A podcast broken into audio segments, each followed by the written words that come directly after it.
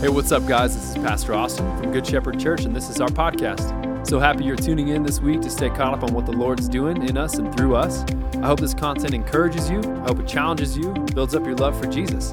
Hope you enjoy the message. We love you. Hey, if I can have everybody stand, um, we're going to continue on with what we've been doing in this book series uh, in Colossians, and we are going to have a reading. So we have uh, Stephanie Miller who's going to come down, and she is going to read for us. Okay, starting in Colossians uh, chapter 1, verse 24. Now I rejoice in my sufferings for your sake, and in my flesh I am filling up what is lacking in Christ's afflictions for the sake of his body, that is the church, of which I became a minister according to the stewardship from God that was given to me to you, to make the word of God fully known, the mystery hidden for ages and generations, but now revealed to his saints. To them, God chose to make known how great among the Gentiles are the riches of the glory of this mystery, which is Christ in you, the hope of the glory. Him we proclaim, warning everyone and teaching everyone with all wisdom, that we may present everyone mature in Christ. For this I toil, struggling with all his energy that he powerfully works within me. For I want you to know how great a struggle I have for you and all those at Laodicea, and for all who have not seen me face to face that their hearts may be encouraged, being knit together in love, to reach all the riches of full assurance of understanding and the knowledge of God's mystery, which is Christ, in whom all are hidden all the treasures of wisdom and knowledge. I say this in order that no one may delude you with plausible arguments, for though I am absent in body, yet I am with you in spirit, rejoicing to see your good order and the firmness of your faith in Christ. Awesome. Thanks, Stephanie. You guys can grab a seat. What's up? We good? Come on. It's good to be in church today, amen. I, uh, I was at the dentist a couple weeks ago. Uh, yeah, oh, but my wife's a hygienist, so that, that helps, right? Um, and I realized something as I'm leaving the dentist. Uh, like, I, I, I love the t- feeling of my teeth being clean. Anybody else? Like after she runs that polisher on them and then rinses that stuff off, and you just rub your tongue across your teeth, and you're just like, praise his holy name. You know what I'm saying? Like I just I can do it right. now. I'm just like, oh, it feels good. But you know what I also realize is that even though my wife is the hygienist, even though I go get to see her while I'm there, I still kind of hate it. You know what I mean? It's just kind of painful. It's kind of uncomfortable. It's not her fault. She does a great job. My, my that's my own fault. Like, right? I, she's like, how many times are you flossing? I'm like, babe, you're there. You know, like it's it's not as much as it should be, you know? like, and so there's blood and it hurts and it's more tender than it should be. It's my own fault, but like it's it's painful. But then you realize that that pain is is really for a good thing. Like we're taking good care of my teeth. You know what I'm saying? And and I, am saying this uh, to say I, I, think today is going to feel a little bit like going to the dentist. Uh, I think yeah, it's like uh oh. I think it's I think it might hurt a little bit, and I think for some of you in particular, I think it might might really land. That might really sting, and you might really kind of be kind of brought into a place in your life where you're where you're hurting. Uh, but the points, like just the point of the dentist is not to go there to feel pain.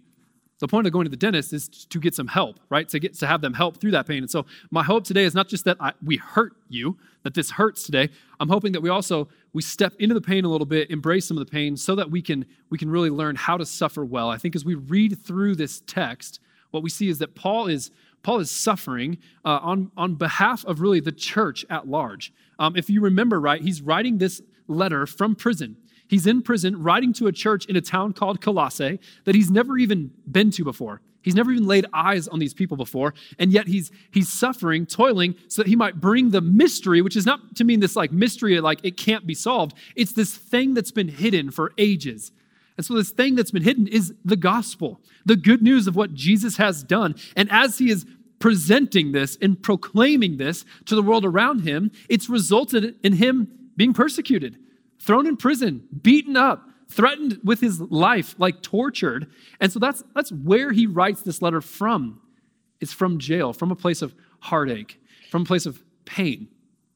And, and I think as we, as I was preparing this message this week, uh, just aware of a lot of the stories that I already do know.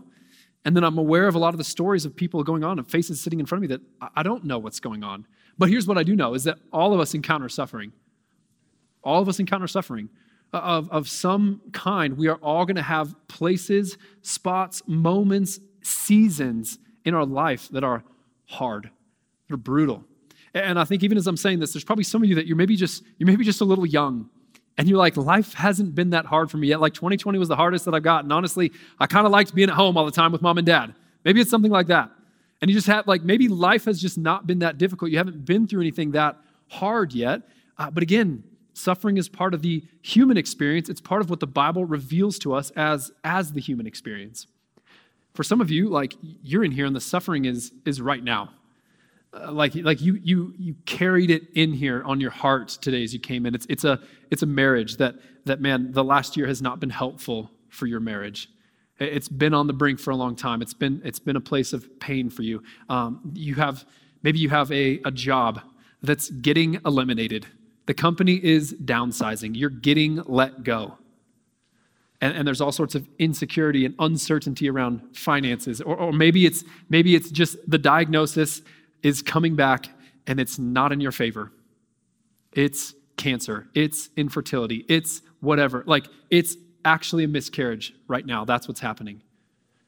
And, and for so many of us, like we, we step into places of suffering, and, and, and maybe you have like a good support group. Maybe there's people even in this room who are aware of what you're going through. But there's so many of us also, and you're in here today and you're suffering alone. Like nobody else knows what's, what pain you're going through right now. Nobody's really can understand or fathom what's happened to you. For some people, like the suffering was actually, it's not active, it's not current right now, but you're actually suffering from something that happened in the past.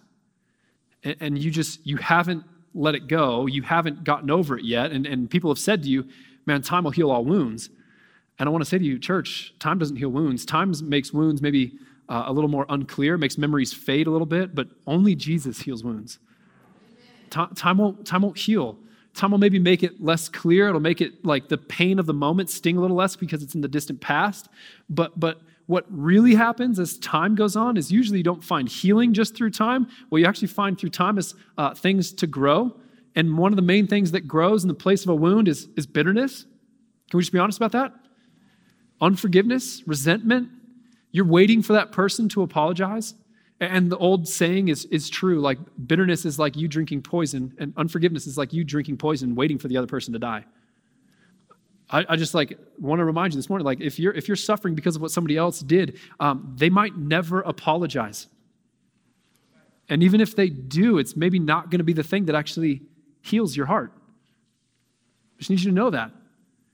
We all suffer. We all, like, there's different contexts. It happened at different times. It's happening in different moments. It's happening right now. It did happen. It hasn't happened yet, but we're going to face suffering. We're going to. And there's different reasons why. I mean, everyone, everyone asks why. Even if you explore the Bible, look at all the different biblical characters, they all seem to come to this point where they ask God, why am I going through what I'm going through? Why? Why am I doing this? And, and man, we can answer that question. Why is because the world's broken. Sin fractured the world. Adam and Eve, when sin came into the world, everything was, was fractured, tilted off of its axis, even down to a molecular level, to where now uh, sickness and disease are part of this world. It, it wasn't designed to be like that, but because of sin, now, now there are natural disasters, there's chaos, there's, there's relational strife, there's things that happen because sin is a part of this world and it's broken everything. It's also broken us, each of us personally. And so we sin I sin and it causes suffering for other people. Other people sin and it causes suffering for me. And, and there's all sorts of different ways that this lands. There's different persecution, there's different consequences to things. Like God is a God of sowing and reaping. You, you can't just, you can't just uh, sow bad decisions into all of your life and then blame God for things not going your way. There, there's part of the suffering that maybe is just a byproduct of like the compounding factors of your decision making like sin fractures, it breaks, it, it creates human suffering. If the goal of the garden was human flourishing in the presence of God, what we're living in now is the byproduct of that not going according to plan. And, and, and humankind rebelling against God's intended will for humans to flourish. And now, so we, we sin, and now sin causes suffering. We also suffered, we don't have a good category for this, is like post Enlightenment Western American evangelicals, where we would say, uh, there's, there's just the reality that there's a demonic influence in the world we're living in. And we don't have a good category for that. It's not something you can really use the scientific method to just test, measure, produce, reproduce, and, and see how it happens. But, but there is an enemy. And Peter says that enemy is like a lion, seeking to devour, seeking to cause harm, seeking to cause suffering. So we have an enemy that's out to get us as well. And so the question, I don't want to spend a lot of time thinking about, okay, why am I suffering? Because everyone can ask why. It's much more rare to encounter someone who's actually asking, how am I going to get through this well? And that's the question that I want to ask today. Not if you're suffering. I know everyone's going to suffer, not why you're suffering. That we can answer biblically, and it's maybe not altogether too helpful to just slap a label on it. But what I want to answer is okay, so you're suffering. How are we going to do this well? How are we going to do this well? It's not foreign to the New Testament that the church faces persecution and suffering. You got to look no further than the Apostle Paul. The dude is just constantly beat up, tortured, thrown in prison, uh, and he just is like, you can't stop him. They're like, we're going to kill you. And he's like, go ahead, I'll get to go to heaven. They're like, fine, we'll just let you out and let you live. And he's like, perfect, I'll get to minister more to people. or no, shut up, we're going to throw you in jail. And he's like, great, I'll have time to write all these letters to the churches that I haven't seen yet, like Colossian churches, right? You, like it's not foreign. And then, and then even uh, the half brother of Jesus, James, says, "Consider it pure joy when you encounter trials of many kinds." And, and that, let me tell you, okay, that's super Instagrammable, super tweetable, super like easy to just slap on a coffee mug as you drink coffee in the morning. It's probably, it might, that verse might even be in a frame in your house. But when it's a miscarriage, when it's a marriage that's failing, when it's a prodigal that is just not coming back, and you say, consider this pure joy, it's a lot more difficult. It's a lot more difficult. And so I, I, have no intention of making this, making this sermon today like a, a 35 minute push a button and now your sorrows will turn to rejoicing. That's not what this is. And that's not, I don't think that's what the Bible shows us, but the Bible does seem to give us a category or a capacity as followers of Jesus to be able to take the suffering, take the hardship of life, and to somehow flip it into rejoicing. And so that's where we'll get today. But to get there, we're going to have to work through the text backwards because that's how it made the most sense to me. Okay, so we're just going to start down towards the bottom. We're going to go all the way back up towards verse 24 where we're going to land. Um, Paul, as he's writing this, he writes um, like, "Hey, I'm I'm suffering. I'm rejoicing in my suffering for you guys." But what he this is this is Paul's mo because you read in Acts chapter 20, this is this is kind of Paul's standard operating procedure for ministry. And now, behold, I'm going to Jerusalem. Why? Constrained by the Spirit. The Spirit's telling me to go to Jerusalem.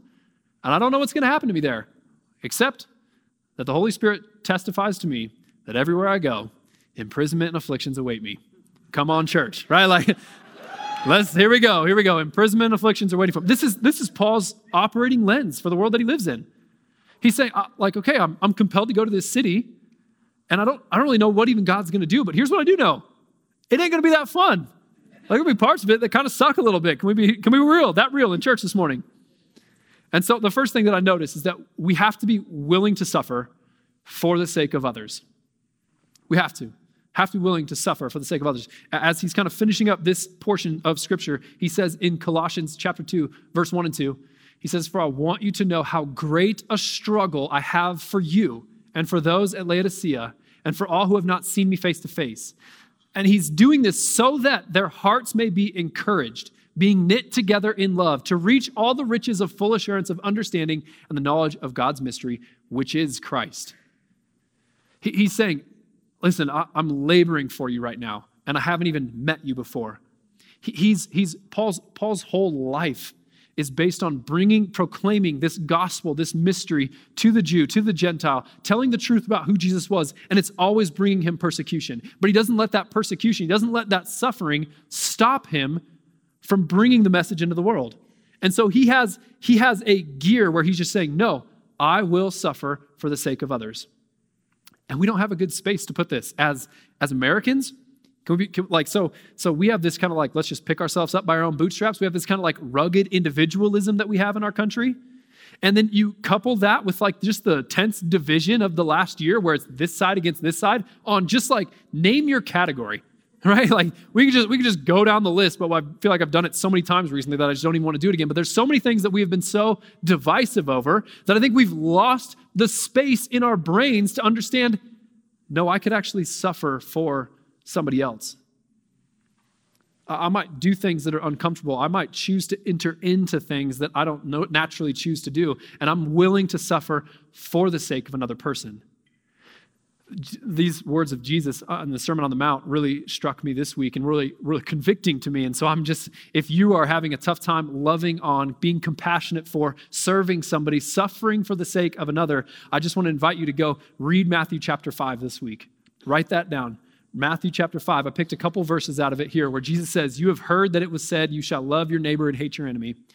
But I say to you, love your enemies and pray for those who persecute you so that you may be sons of your Father who is in heaven. For he makes his sun rise on the evil and on the good, and sends rain on the just and on the unjust. I heard this story in the last couple weeks of uh, Pastor Bill Johnson out of Bethel Church in California, and you can you can think his theology is shady or you can love it. I personally think he gets mi- misrepresented a lot, um, but man, he's he's kind of in the spotlight of debate for being whatever label you want to throw on there heretic false teacher uh, swindler of the gospel like all sorts of things okay um, I was listening to this interview from him. Whether or not you agree with his theology, this point's really, really good. He does communion every single day. And he says, as he starts communion, as he grabs the bread and he takes juice, he sits down and he, every article he's read, every critic he can think of, he just goes through them name by name, prays for them, prays blessing on their family, he prays blessing on the people who are persecuting him. He, pray, he says, I pray that their ministry would thrive. I pray that you would just be with them in their finances. And he just goes through and he just prays blessing over others. That, that's a category I think that we as a culture for sure have lost. And as the church, we need to find it again. Because we can get so convinced, especially if you're in the comments section on social media somewhere, that what the person really needs is just a good sound theological point just zinged at them in their DMs or something like that. And I'm just, I'm just here to say, I think what the world needs to see more of is, is not someone who's, uh, and, and I believe in giving a sound defense for your faith. Don't get me, don't get it twisted right now. Like I believe in having a, a good defense and a good apologetic for what you believe in. But I just think far too often what the world needs to see is somebody who's willing to sacrificially love, sacrificially serve, be compassionate for, rather than just like intellectually correct. Amen from the baby. Come on, somebody. That's the baby reacted properly to that. We gotta, we gotta know that like we have this ability because of Jesus that we can suffer for the sake of others. If you want to, you might say, man, but that person's done nothing but wrong to me. I would say, well, look at the ministry of Jesus. He was perfect and we murdered him. And he was willing to endure it so that he might testify and show the love of the Father and reconcile us back to him. The other thing that we have to do, we have to see a purpose beyond our pain. We have to see a purpose beyond our pain. Colossians 1 25 uh, says, uh, Of which I became a minister according to the stewardship from God that was given to me for you to make the word of God fully known. What Paul's saying here in this middle portion of the text is he's saying, I've been called by God to be a minister of the gospel. And because of that calling, because I bear that and I carry that, that's resulted in some suffering in my life. But he's willing to endure it, not just for the sake of others, but he's willing to do it because he sees that there's a greater purpose beyond just the pain that he's experiencing right now. He's saying, No, no, I'm gonna, I'm gonna get to testify about the risen, ruling, reigning Lord Jesus. And as I do that, people are going to come into relationship with him. And so th- this, this point that there's a purpose beyond your pain applies like there's a global point in that, but there's also a very specific point to that. The global point is, man, church, I need you just to embrace the fact that we are going to be persecuted because of our faith. And you might have a really dramatic picture of what that's going to look like in your mind, but you also might have just the really subtle realities that you live in right now. That people don't talk to you the same way because they know that, because they know you're a Christian. They don't invite you to things because they know you're a Christian. They don't bring up certain topics around you because they know you're a Christian. Like, uh, like I, I feel this so much as a pastor, but I know you all feel it on some level. Because check it out, as a pastor, I'm walking to school, I encounter one of my neighbors walking to school, and, and the generic conversation goes like what? You all know it. It's like, hey, what's up? Hey, what's your name? Oh, my name's Bob. Hey, Bob, nice to meet you. What do you do for a living? Oh, I'm a, I'm a plumber. Awesome, Bob the plumber. What does Bob the plumber, if he's a normal human being, then in turn ask me? What do you do for a living? And this is where I have to decide if I'm going to lie or not. I say that I say that tongue in cheek a little bit. Obviously, I want to I tell people I'm a pastor, but, but what's brutal is that every time I say that, they immediately become a different person. And, and it's like we can giggle about how that makes me feel, but you all feel that on some level. It's just not the natural order of conversation that what are you doing Sunday morning comes up naturally in the first three questions that you're talking with somebody, right? You don't get to just say, oh, I'm going to church. So, so we all we all feel this that like um, we hesitate to kind of share to reveal that because people are going to immediately start treating you different. It's persecution. It's it might be a very small p persecution, but it's there. It's real. It's suffering in a real way. Um, but I need us to just embrace that we're a little weird. I, think I, I, call this out all the time that, like, you know, like just be charismatic and be weird about certain things. And, and then Caden's like, you got to quit making it sound like all charismatics are weird because he's going to do a sermon in a couple weeks about how, man, there's a lot of charismatic worship practices that are far more biblical than most evangelicals are willing to admit. All right, so that's that's coming in a couple weeks. Stay tuned. But but what I mean by that is just like, can we just embrace the fact that we look a little different? That like I raise my hands in worship because I'm postured in a way that I'm surrendered to God. Like I sing loudly in church, and my voice is not that good. I have weird rhythms with my money. I have weird rhythms with my time. I don't let my kids watch all the shows that other kids are watching. Like I have things that look a little weird to the world that I'm living in. Here, here's the best way that I, I, know how to explain it. Uh, I've been telling you guys for a little bit that my kids are in soccer, right? So what comes with that is they've each gotten their first couple goals in soccer. Come on, I got the next like Pele in my family. Probably not. Almost for sure not. Let's just be really clear. I love my kids. But uh, every every parents, I got to imagine, at least all, like the good parents, like you go to a soccer game fully prepared to just celebrate like an idiot when your when your kid scores that goal. You know what I mean? So like Harper got the first one this season, and I was I was like sitting there and I saw it. The ball, the goalie was over there. The ball rolled this way. She was right there in front of the goal, and Katie and I were both just like jumping, like yeah, ah, ah, ah, just I, like it ends. She scores and it ends, and I'm like, well, I probably looked really dumb just now. Like I jumped, I jumped so high, and I landed on Haven's snack, crushed it. Um, whoops, you know, like you just don't care. And why is it that we all like, like all of us with kids, right? You know, you like go to a soccer game, you go to a basketball game, you go to the sporting event, you'll lose your mind if your kid does something awesome. But like, we'll do things like this in church where we'll preach the gospel, we'll sing the gospel, and we're all just, we don't lose our mind. We don't get that excited about it. I'm just like, I'm, church, I'm just saying, we have to embrace the weird a little bit. Peter calls us a peculiar people. And so we should look a little strange, and that's okay. And it might result in some suffering, and that's okay. Now, now that's the global point. The global point, the purpose beyond your pain globally is that you would actually testify and proclaim who Jesus is in the way you live your life. And that might result in some suffering, and that's okay. But the specific point is that each of you specifically have endured places of pain that you are now qualified in to minister to specifically in other people. So, so like I don't want to act like Katie and I haven't been through anything ever. Like we, we've had some things. We, by and large, though, we look at our life and like, man, all of our grandparents, parents, siblings, everyone's still alive. And, and I know that's that is widely not true. But but what happens is like if you were to come and, and it's like my marriage is in pieces and I don't know how I'm going to reconcile this thing. Man, like listen, I, I will pray for you. I will contend for your marriage, for healing, for restoration with you. I will find verses that encourage you. I will, I will be praying even when you're not in front of me. I will, I will surround you as best I can and love on you, but I am not as qualified to minister to you because I've been married to this girl, my, my high school best friend for the last 10 years. But some of you, you have been through the deepest places of pain in a relationship, in a miscarriage, in, in, in a prodigal not returning. I mean, you just you keep going down the line. In a job loss that was so painful you never saw it coming, you were blindsided by a company.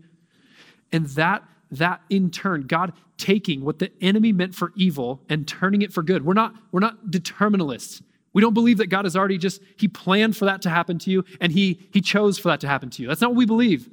We believe that God did, though, we have to put a space where God allowed that thing to happen to you. And part of what he's wanting to see happen in that painful moment is he's wanting you to see that like that has qualified you to encourage somebody else in that very same place of pain. Where you can testify and say, No, listen, this is how Jesus showed up when I was here, right where you are right now. Keep hanging in there. Wait. Don't give up. Keep pressing in. Try this. There's specificity that comes when you've walked through it personally. And if we can embrace that, then what we can see is that, man, the purpose beyond our pain is that we would actually, we'd actually minister specifically to people's needs, not just in these generic theological truths. I love generic theology, but I also love specific help. Amen? Henri Nouwen says it like this in his book, The Wounded Healer What is most personal and unique in each one of us is probably the very element which would, if it were shared or expressed, speak most deeply to others. So just you just got to understand your greatest place of pain is probably going to be linked to your most effective area of ministry in your life. The last thing that I want us to consider is that uh, if we're going to suffer well, we don't just dismiss it. That's, that's kind of the tendency sometimes, is we just kind of like, we want to just put on our church face, put on our mask when we're up in church, and we just go, oh, you know, everything's good. Everything's fine. Praise the Lord. Nothing's going wrong in my life at all. Whatever. World's on fire back here, you know, and it's just like, nope, hey, we're in church. Praise the Lord. That song was awesome this morning. We don't want to be people who just dismiss it. Biblically speaking, there's not, there's not a lot of space for, for people who just said, oh, that never happened to me. No, they, they step into the pain. They're honest about their pain. They're honest about their suffering, but they don't dwell in it either.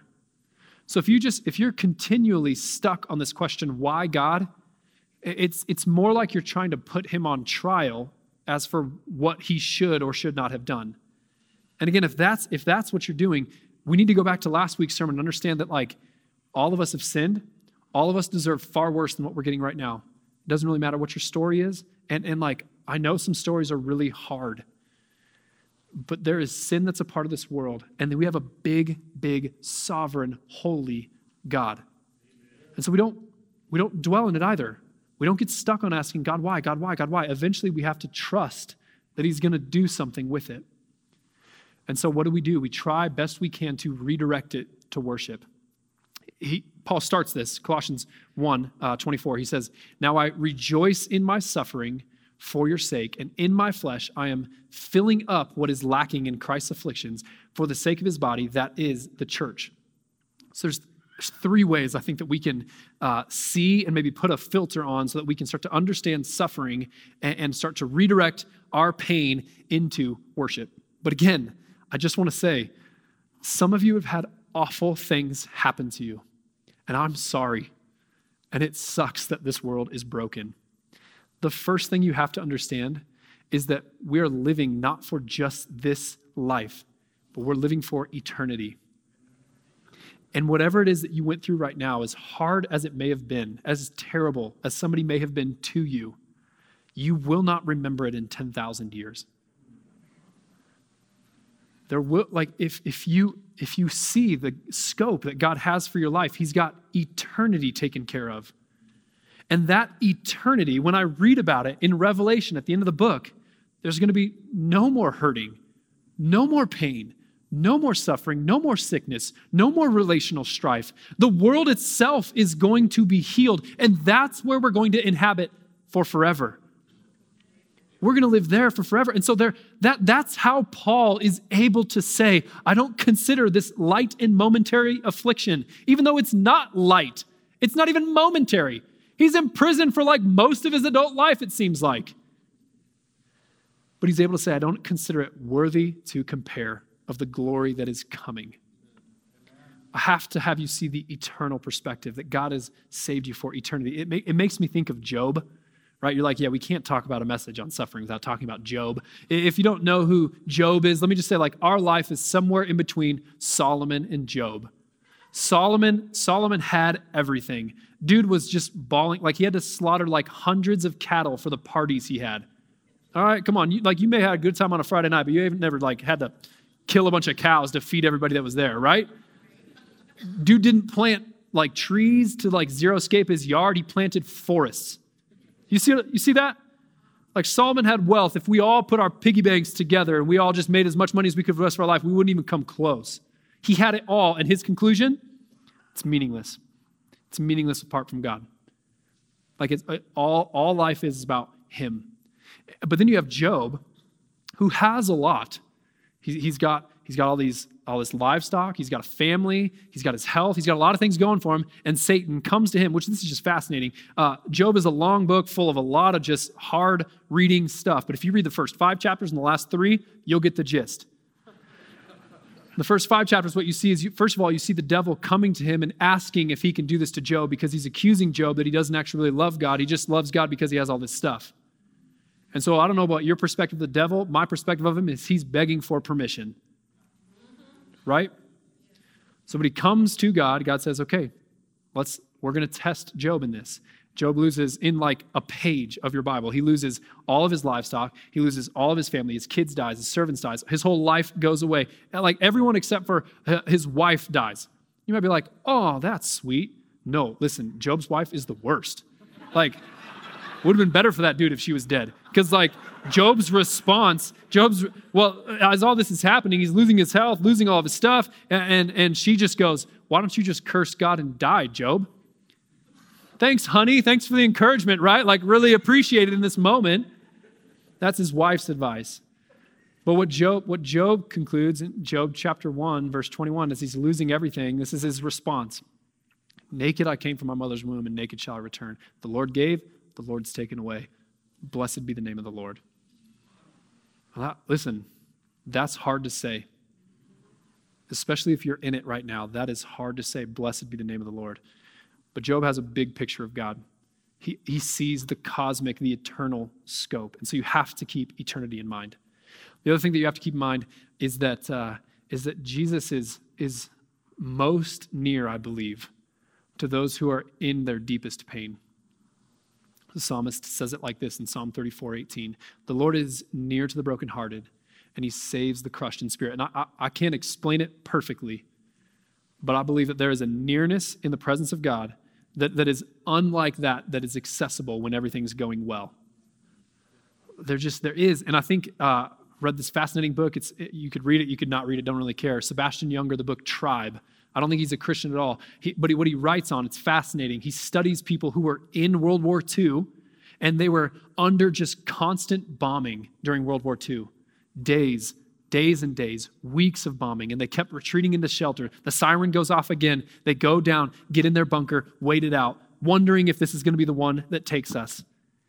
But what's fascinating is that he finds the people who were in that suffering, they actually miss it once they're out of it. And we like some of you I've talked to you like I know this is true about our faith. He makes it all about the community that was available there, but I think there's something deeper that he misses because he's not a believer. But for those of you that I've talked to where you're like, listen, I would never want to ever go back to that moment again in my life. But there was something about the nearness of God in that circumstance where He ministered to me, He encouraged me, He spoke directly to me, He was with me in the suffering in a special way that I haven't experienced since. And you almost miss the day that you were suffering. So we have to understand that there's eternity an eternal perspective if we're going to suffer well. We have to understand that there's a nearness of God that's available. And we're going to pray as we end the service that just, man, if you're suffering right now, I pray that God would just be so near, that He'd be so comforting. That like, it's Pentecost Sunday today. Some of you Pentecostal people were like, yeah, he's not going to say anything about Pentecost Sunday today.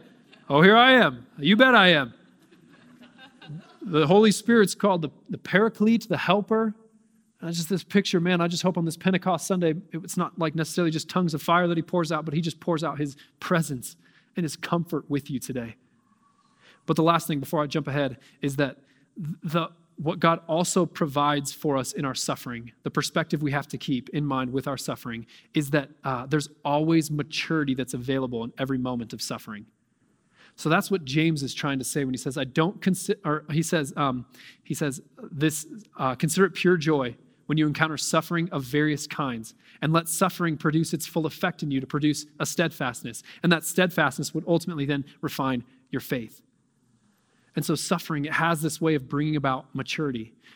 The, in Colossians 1.25, when Paul's saying um, there's this affliction, like I haven't completed Christ's work in me, it almost sounds like when you first read it in verse 24 there, that it sounds like the work of the cross wasn't quite sufficient enough But what John Piper says about that text is he says, I think that when you read verse 24, what it should mean is not that you add to the atoning merit or value or worth of the death of Christ, but that when you when you when you see it right, that you actually add the extension of that suffering to those whom he died, to, for those whom he died in your own body and sufferings. And so every moment in suffering is a, is a moment for maturity where you can actually say, okay, this is happening to me right now, and God is refining my faith. He's developing me, He's growing me. And, and you might, like, I know the tendency is to say, well, that's just cruel, God. To strip these things away, to cause this pain so that I might have a closer relationship with you. And here's what I'll say like, your relationship with God is the greatest gift that He could ever give you. And so, please, if you're walking through something that's hard, I don't believe God did that to you. But I do believe that one of the things that God wants to do in that is He wants to draw you closer to Him. And He wants to have you rooted and established in your faith, refined, tested, so that you might stand firm on Him, that you would build your house on the rock, and that you would trust in Him. And let that, let that produce in you a steadfastness, a resolve that says, I can, I can keep going. I can keep suffering. Just as Becky's word, as she shared this morning, they're like, man, there's 100 yards left. God, would you give me the energy to get there to the finish line? Because I know that you're with me. He doesn't promise in Psalm 23, though I walk through the valley of the shadow of death, I will pluck you out and get you out of there just fine. No, even though I walk through the valley of the shadow of death, I will feel no evil because you are with me. Your rod and your staff, they comfort me. That's the promise of God. That He's going to be with you, near to you, involved in redeeming, reconciling, restoring your suffering. And we have to keep that in mind if we're going to suffer well. Would you stand? I want to, I want to pray. And I want to read uh, the end of a psalm over you. And if this, if this resonates, I would just encourage you to write this down and go read all of Psalm 27 this week. But I want to put up these last two verses because David's kind of going back and forth here about the good things, the bad things, his trust, his distrust. And so, just even the psalm itself should give you some comfort knowing that, man, even King David wrestled with the fact is God even hearing me right now? Have you forsaken me?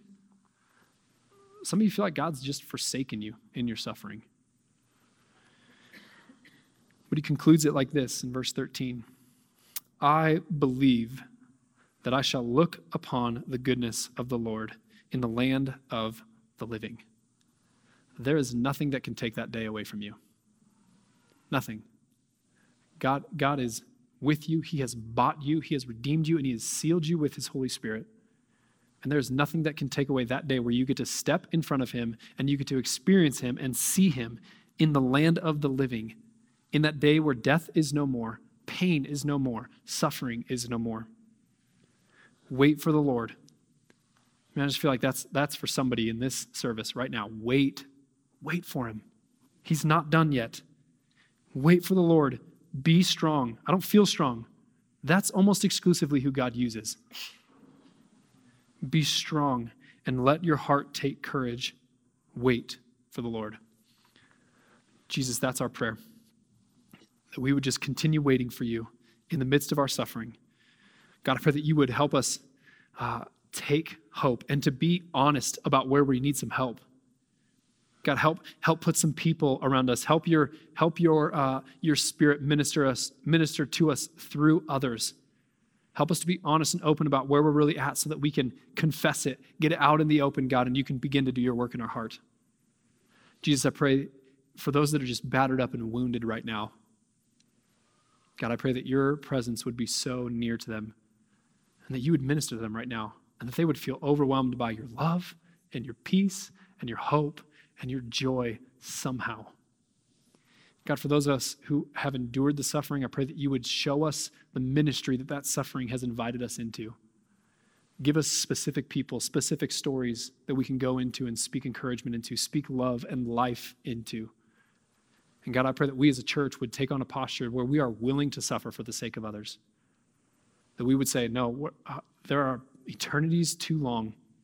God is too good for me to not endure some of the suffering that this world is going to afford me. Would we as the church just own that? Jesus, we love you and we need you. And on this Pentecost Sunday, we, we, we recognize that, man, the Holy Spirit can pour out and can do profound things.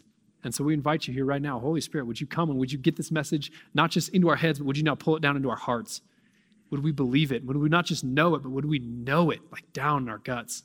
God, we love you and we're for you. And it's in Jesus' name we pray. Amen.